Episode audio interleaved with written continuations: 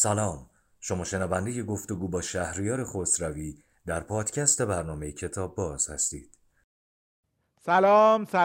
سلام. برنامه کتاب باز شروع شد.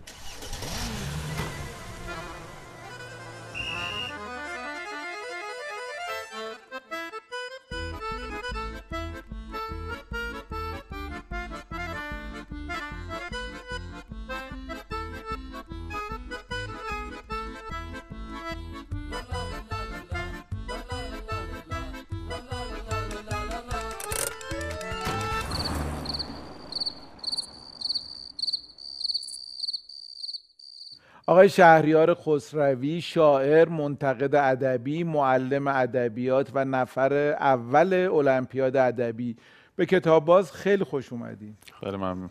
ارادتمند. آقای خسروی، شما چطوری به ادبیات علاقه‌مند شدید؟ خیلی سوال کلیه. ببین، من نمیدونم، فکر کنم بیشتر به خاطر اینکه من حالا یه شرایط خاصی داشتم که ادبیات یه چیز هویتی شد برام، یه جوری باعث شد که مثلا خودم رو توش پیدا کنم. یعنی چی هویتی شد برام؟ یعنی به این سوال که آقا من کی هستم و مثلا چی کار میتونم بکنم، اینا اولین بار تو محیط من ادبیات پاسخ میداد. یعنی مثلا وقتی من بچه بودم یا نوجوان بودم خیلی دسترسی به چیزای دیگه نداشتم. مثلا دور و بر من اقتصاددان نبود، دور و بر من فیلسوف نبود، ولی شاعر و اینا بود. من شهر کردیم، اول توی روستای کوچیک اطراف شهر کرد، البته شهر شده، به اسم فرخ شهر زندگی میکردم. بعد از 4-5 سالگی دیگه شهر کرد بودم و تو شهر کرد بزرگ شدم.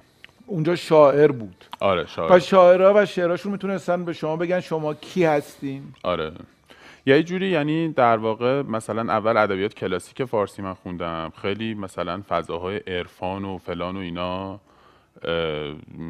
کمک میکرد که من یه جوابی بدم به اینکه تو این دنیا چیکار میکنم. چند سالتون بود؟ خب فرق میکرد، این سالا همیشه بود ولی خب عمقش. نه یعنی مثلا با چه کتابایی شروع کردیم؟ ببین، ما لامپ آشپزخونمون سوخته بود و هیچ وقت هم درست نشد، بخاطر من خیلی چیز یاد گرفتم، چون شیوا خواهرم که میترسید از سوسک و تاریکی و اینا، این باید اونجا چیز میکرد، ظرفا رو میشست، بعد درساشو مرور میکرد، بعد منو میذاشت روی سینک که نترسه. من یه چیزای اولین بار اونجوری یاد گرفتم، ولی خب پیگیر شدم ازش و اینا. به خاطر همین چون درسای اونا راجع به مثلا قصه شمس و مولانای درس فکر کنم راهنمایی دبیرستان اینا بود، بعد من خیلی خوشم اومد، گفتم این چه آدم باحالی بود. ابن سینا رو مثلا همینجوری شناختم چون جزء درسای اون بود. لامپم که درست نمیشد، سوسکم که کم نمیشد، آره، ترسم که از بین نمیرفت، ظرفم که همیشه موجود. بعد یه پیگیر شدم مثلا اونجا دهه 70. خب شما میدونیم مثلا یه دفعه یه موجی از جلسه های ادبی و روزنامه و اینا بود.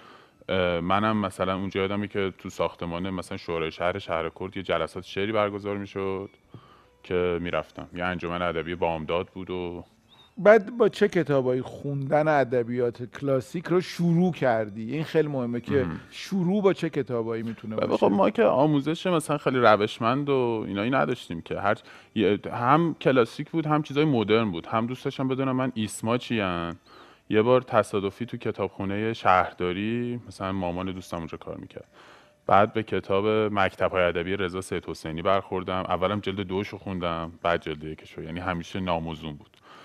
بعد همزمان باش یادمه که مثلا با ایدیام یا دیوان حافظ خریدم، ولی ما ایدیامونو بعد میدادیم به مامانمون، من یواشکی نگه داشتم. میدونست همیشه هم از وجدان شده داشتم. حالا یکم اینا شخصیه، از ایدیای خودت ذره کش رفته بودی. ولی یه دیوان حافظ خریدم. بعد عمم که فکر میکرد من خیلی نابغم، یه دونه چیز برام گرفت، مجموعه شعرهای غزلای مولوی رو به انتخاب میرزا قلی خان هدایت گرفت، بعد اونا رو صبح حفظ می‌کردم. بعد یه کتابی بود اون موقع، خیلی کتابی بود که کتاب مهمی محسوب می‌شد، ساختار و تعبیر متن بابک احمدی. بعد آدما فکر می‌کردن که خیلی کتاب، واقعا هم کتاب جالب و پیشگامی بود. اونو خوندم، خیلی سخت بود، 2-3 بار خوندم. بعد میشه بگی چند سالته این اتفاق؟ نه، دبیرستان و ایناست دیگه الان دبیرستان. بعد خطاب به پروانه های رضا براهنی خوندم، موثر بود. اینجوری خب اینایی که گفتی اتفاقا اصلا شخصی نبود، خیلی چیزای مهمی بود. آره اینا همش کتاب جریان سازی بود تو هم کتابای جریان سازی بود، همین که تو یه جایی بودی که دور از مرکز بل. ولی به صورت خیلی پراکنده. تو حرفات گفتی که خیلی برنامه ریزی شده که نبود، خیلی هدفمند که نبود، خیلی یک صورتبندی نداشت، ولی الان خودت معلم ادبیاتی. الان که خودت معلم ادبیاتی، آیا با یه برنامه ریزی به بچه‌هایی که باد کار میکنن یا باشون کار میکنی ادبیات رو آموزش میدی؟ اولا تو برای چه مقطعی درس میدی؟ فکر کنم برای المپیادیا درس میدی، یعنی برای کسایی که میخوان شرکت کنن در المپیاد ادبی، درسته؟ بستگی داره دیگه، به وضعیت مالی من بستگی داره. یعنی اینی که میگین ایدئاله، آره دوست دارم به بچه‌هایی که علاقه‌مندن و اینا درس بدم. دوست داشتم همیشه تو خود دوره المپیاد درس بدم ولی هیچ وقت دعوت نشدم. بعد توی کنکور و اینا هم درس دادم. الان چه روشی داری؟ یعنی اون که میگی من روش من نبود، الان آیا آموزش دادم؟ خب مثلا ما کتابای درسیمون فقیر بود واقعا از این نسبت علاقه‌ای که من داشتم.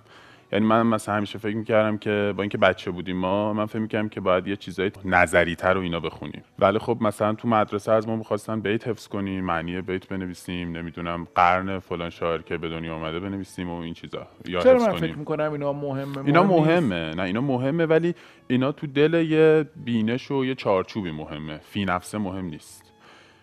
و یه مقدار خیلی زیادی سیستم آموزشی ما اونو نمیده به آدم، یعنی حداقل ما حس می‌کردیم که نمیداد و به خاطر همین مطالعه غیر درسی کردن یه جوری مثلا انگار یه کار چیز بود، مثلا زیرزمینی بود که انجام میدادیم، یا حتی بعضی وقتا حالا به آدما بستگی داشت، آدم خوب بودن آدم بد، ولی مثلا تنبیه هم گاهی میشد دادم بابت خوندن این چیزا. من خب سعی میکنم که یه خورده، مثلا یادمه که من تو اول دوم دبیرستان بودم همین کتاب ساختار و تعبیر متن خوندم. بعد این یه کتابی توشه به اسم کتاب هرمنوتیک، خیلی سخته، خیلی سخته، کمی هم بد نوشته شده فارسیش و اینا.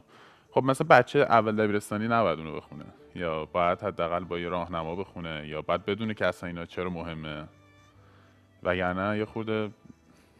الان وضع کتب نظری ما چطوره؟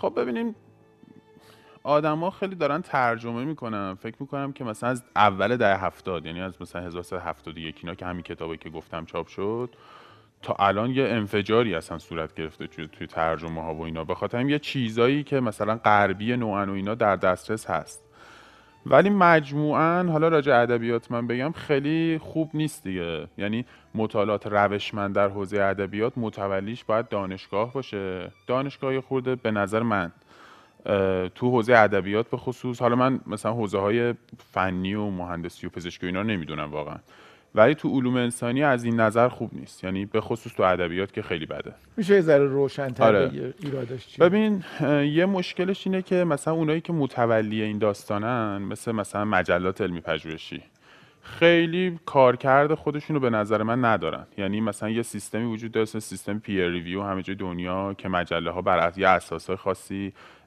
مقاله چاپ میکنن. اون سیستم ما هنوز نتونستیم یه جور درستی و به شکل معتبری ایجادش کنیم. بعضی وقتا شایسته سالاری توش وجود نداره و اینا. مشکل دیگه هم به نظر من خیلی اساسی تره و اونم اینه که مطالعات، حالا مشخصا ادبیات فارسی یا ایران شناسی و اینا، جهت خیلی روشنی الان نداره. ولی مثلا تو دهه 40 حداقل تو جریان روشنفکری و اینا یه فضاهای چپگرایانه‌ای وجود داشت که آدما فکر می‌کردن باید توی اون یه جهت کلی روی پژوهش‌ها وجود داشت. من یه خورده الان حس میکنم که اون جهت کلی وجود نداره، یعنی سیاستگذاری مطالعات ادبی تو دانشگاه‌ها و توی طبیعتاً تو کتاب‌های درسی، توی نظام آموزشی ما این غایبه. در این حال پیوندی هم به نظام جهانی علم خیلی نخورده. اینجوری دانشجوها، کسایی که پایان نامی نویسن، اینا بلا تکلیفن. ولی تو خودت در المپیاد نفر اول شدی تو همین سیستم.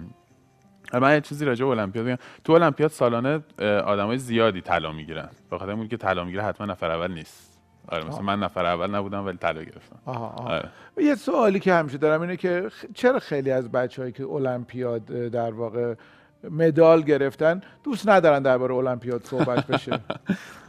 والا فکر نکنم خیلی هم اینجوری باشه. چرا خیلی بعضی میگن... همش دارن آره بعضی آره ولی بعضی یه احساس این که ریا میشه دارن آره والا دو تا جنبه حالا این که هستش ولی جنبه غیر شخصیش اینه که بعضیا خب مثلا ببین خود المپیادم به نظر من میتونه خیلی بهتر برگزار شه. یه مثال بزنم. بله. من فکر کنم همش دارم نقد میکنم چیزه آره. تو که توش بودی خودت جزو در واقع افتخار آفرینا بودی چه بهتر که خودت نقد کنی. ببین من یه خورده کلا اعتقاد دارم که ما به یه خونه تکونی خیلی شدیدی تو حوزه مطالعات علوم انسانی به طور عام و ادبیات به طور خاص نیازمندیم. خب مثلا تو المپیاد ادبی به بچه‌ها خیلی میگن که اینا چیز حفظ کنن. مثلا یه بچه البته کسایی که مدال میگیرن همشون با پشت کارن چون که مثلا مجبور بودن یه مقدار خیلی زیادی شاهنامه بخونن تو سن پایین توی مثلا راهنمایی تو دبیرستان توی مثلا سوم دبیرستان بعد مثلا گلستان بخونن بوستان بخونن تاریخ عربی بخونن کلیله بخونن خب خوندن اینا سخته. بازم بگو هر چی باید بخونن لطفاً بگو که بدونن یه کسی که داره المپیاد شرکت میکنه چه مراحلی طی میکنه. ببین باید نظم و نسره کهن بخونه به طور عمده مثلا گلستان و بوستان و نمیدونم کلیله و اینا رو باید حتما بخونه. حافظ باید بخونه. سعدی باید بخونه. بعضی وقتا نظامی باید بخونه، رودکی باید بخونه. خب هر چیزی که یه خورده هم حتی میشه گفت که تصادفیه که اون سال کمیته المپیاد ادبی دوستش بشه چی بونه. احتمالاً نصر بیهقی رو باید مثلا بخونه. آره خب یه مقداری هم ادبیات مدرن باید بخونن. هر سالم بیشتر شده. خوشبختانه سهم ادبیات مدرن توی المپیاد. چرا گفت مثلا خوشبختانه؟ چون خب قبلا اینجوری نبود. الان هم تو دانشگاه ما هنوز بعد از اینکه مثلا شاید 100 سال از دعوای نوکهنه میگذره خیلیا مخالف اصلا ادبیات مدرنن یا حالا به هر دلیل ولی خب رفته رفته سهم کمی ادبیات معاصر توی المپیاد و کلا تو فضای دانشگاهی ما زیاد شده ولی همچنان به نظر من اون مشکل اصلی وجود داره چون که ما چیزی که نیاز داریم این نیست که مثلا یه شعر مدرن رو بدیم بچه‌ها به همون روش سنتی بخونن. لازمه که بچه‌ها یه چیزو با نگاه مدرن بخونن. اشکال نداره که اون یه متن سنتی باشه که اینا با این نگاه مدرن بخونن. ولی ما بیشتر اگه نگاه سنتی باشه چه فرقی میکنه که شما شعر نو بخونی یا شعر کهن. من در واقع نقطه‌ای که زاویه دارم با حالا جریان غالب بر مطالعات ادبیات فارسی حالا المپیاد دانشگاه عمدتاً اینه که اون نگاهه یک نگاه به نظر من هنوز سنتی و تذکره‌ای و غیر سیستماتیکه. اون باید به نظرم درست بشه. بخش اول سوال اول بخش بعدم بخش دوم بخش اول بخش دوممون یه ذره درباره نگاه نو بیشتر برام توضیح بده. حتما. خیلی ممنونم. بگو که چای میل داری یا دمنوش؟ دمنوش.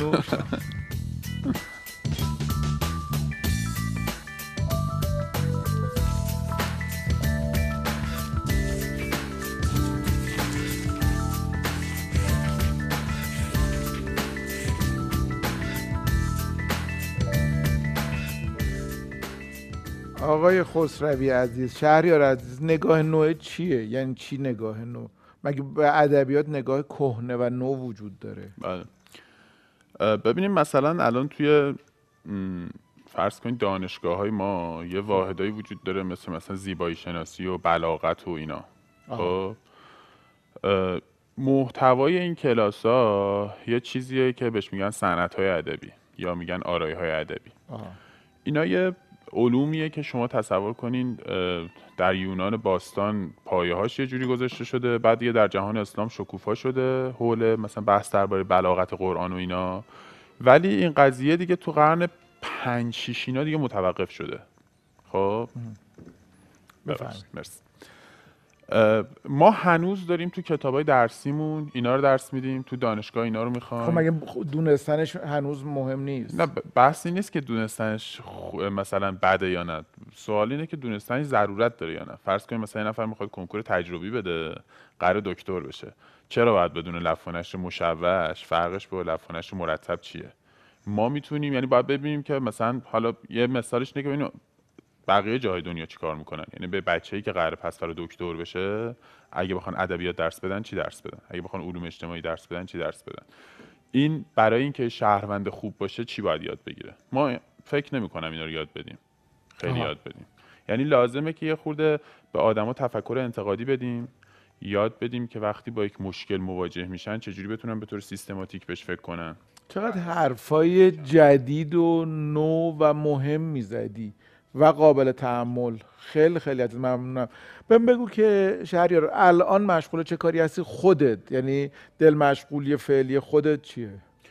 باید من تازگی ها پایان نامه رشته فلسفه‌مو دفاع کردم که تو حوزه فلسفه اخلاق بود. آن یعنی از ادبیات رفتی به فلسفه؟ توی کار دانشگاهی ماره. ولی یه پروژه چیزی انجام میدادم از سالها قبل راجع ادبیات معاصر. این یه بخشش تو این کتاب منتشر شده. این کتاب اسمش هست مدخل شعر معاصر فارسی از 1285 تا 1392 که خودت کار کردی. بله. شهریار خسروی، مسائل نظری ادبیات. بله. انتشارات فاطمی.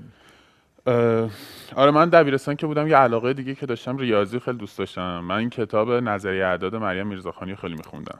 بعد وقتی که نشر فاطمی به من گفت که ما می‌خوایم کتاب ادبیات چاپ کنیم، من خیلی خوشحال شدم. یعنی همش فانتزی داشتم که منم یه دونه بنویسم. ناشر اون کتابم هم همین نشر فاطمی. خب حتی این اصلا قابل مقایسه نیست.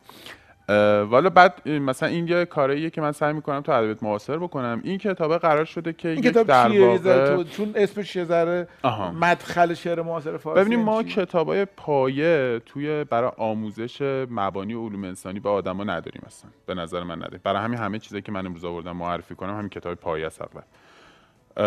تو حوزه ادبیات معاصر یه سوء تفاهم‌های خیلی بزرگی وجود داره. حالا بعضی‌هاش هم مثلا استادای خیلی نام‌آوری ایجاد کردن، همونجوری که خدمتایی کردن سوء تفاهمی ایجاد کردن.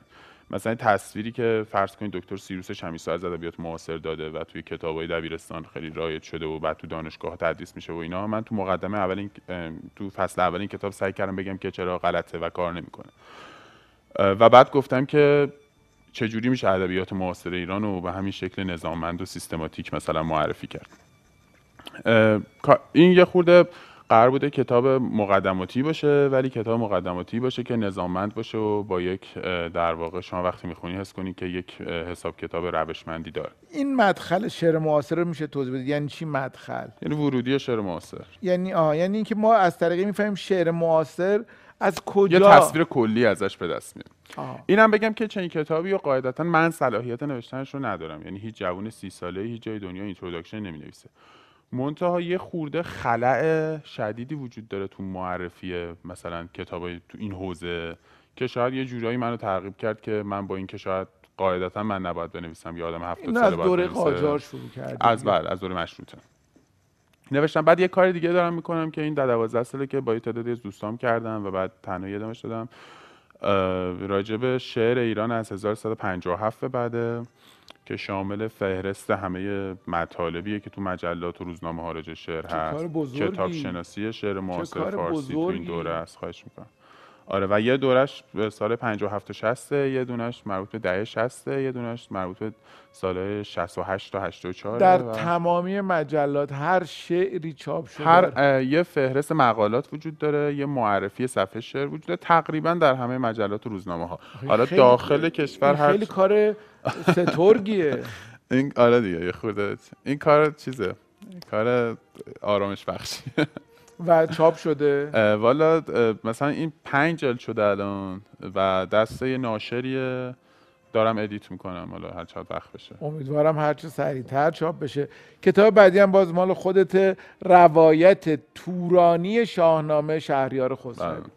یه کتاب شعر که سال 90 من منتشر کردم. حالا این کتاب چون کوچولوئه دیگه راجعش حرف نزنم دیگه، آدمو دوستش داشتن میخوننش.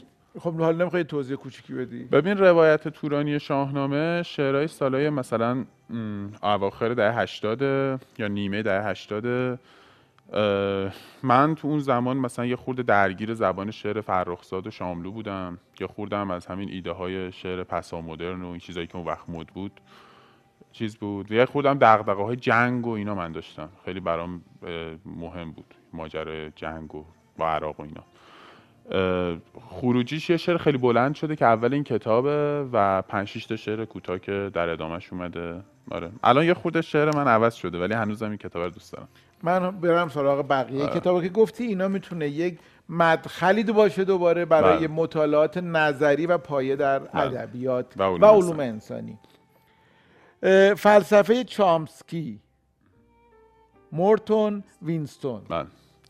این کتاب من و یک کتاب دیگر رو آوردم که در واقع این سری این کتابا رو معرفی کنم. اینا رو 10 تاشو همین نشر طرح نو منتشر کرد. آره خیلی کتابای خوبی هن. از این نظر که حالا من یه چیز بامزه‌ام تعریف کنم. میگن که ابن سینا کتاب مابعد طبیعه ارسطو 40 بار خونده نفهمیده. خب بعد یه بار یکی میاد بهش کتاب اغراض مابعد طبیعه مال فارابی رو میده، مثلا یادم نیست دقیقاً قصه چیه، ولی مثلا این مرامی میخره، مثلا نمیخواسته اصلا کتاب رو، میگه مثلا تو پول لازم داری ازت میخره. بعد میره یه سایه‌ای پیدا میکنه همونجا و اینو میخونه، بعد همه مسائلش حل میشه. میفهمی که چه من دقیقاً تو من یه فوق لیسانس زبان شناسی خوندم، بعد راجع چامسکی نوشتم، عمدتاً راجع جنبه‌های فلسفی زبان شناسی. چند تا لیسانس فوق لیسانس؟ 2 تا فوق خوندم. خب. بعد فلسفه و زبان شناسی.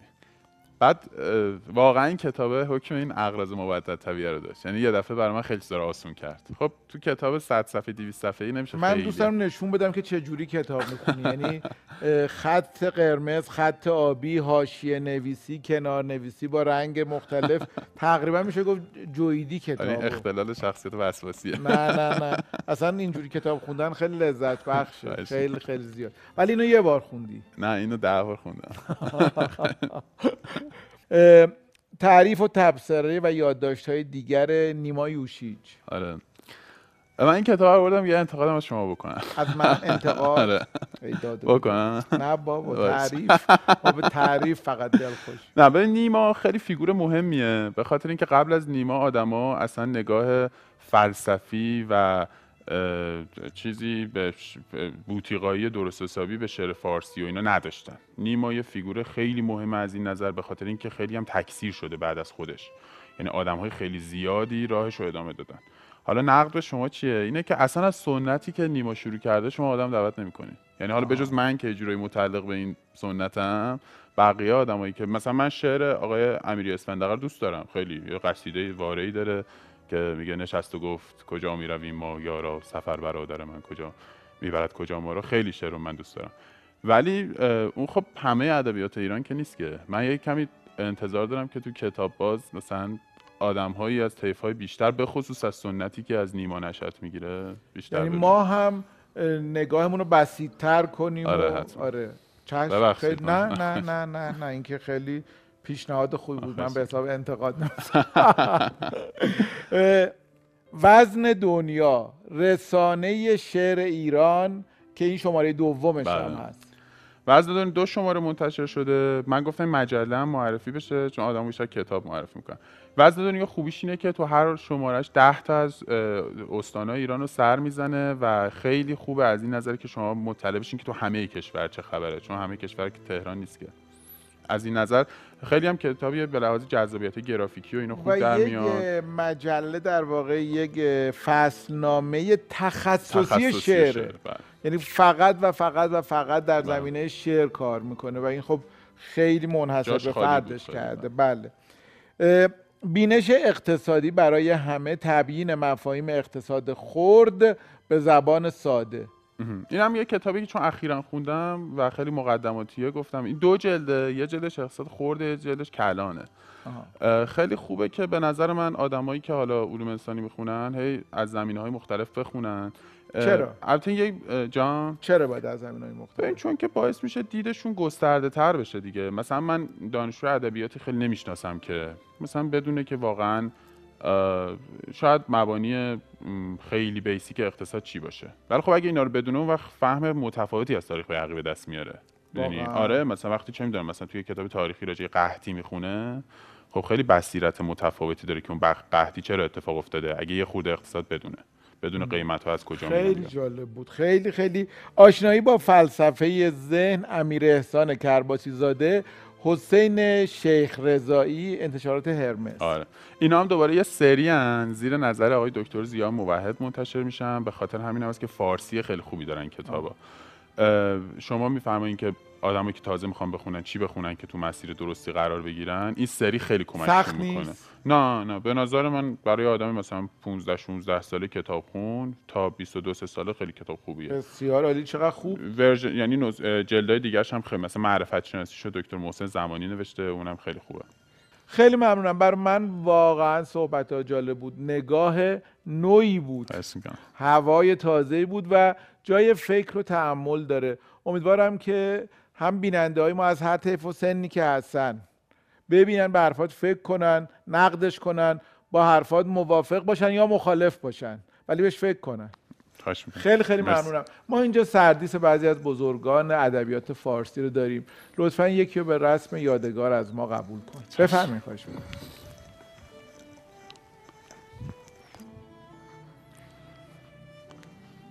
من نظامی برد. چرا نظامی رو انتخاب کردیم؟ چون خاقانی نداری. نظامی رو خیلی دوست دارم، چون که مثلا من کلا از شاعرایی که تو تغییر سبک و اینا مهم بودن خوشم میاد.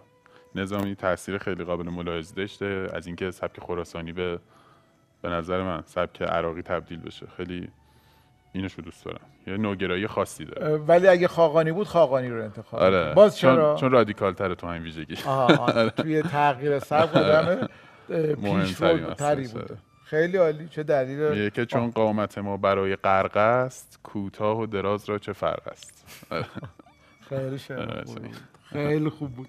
من یه عکس بگیرم ها که داشته باشیم، بعدم هم بهش نگاه کنم، کیف کنم. حتما. چون قامت ما برای غرق است، کوتاه و دراز را چه فرق است. حتی شما که قد بلندین. خیلی متشکرم، واقعا برنامه خوبی بود، واقعا صحبت‌ها دلنشین بود، واقعا جای فکر داره، باید بهش فکر کرد و نقدش کرد، این مهمترین ویژگی بود. خیلی متشکرم، امیدوارم بازم به برنامه ما بیایید. خیلی ممنونم.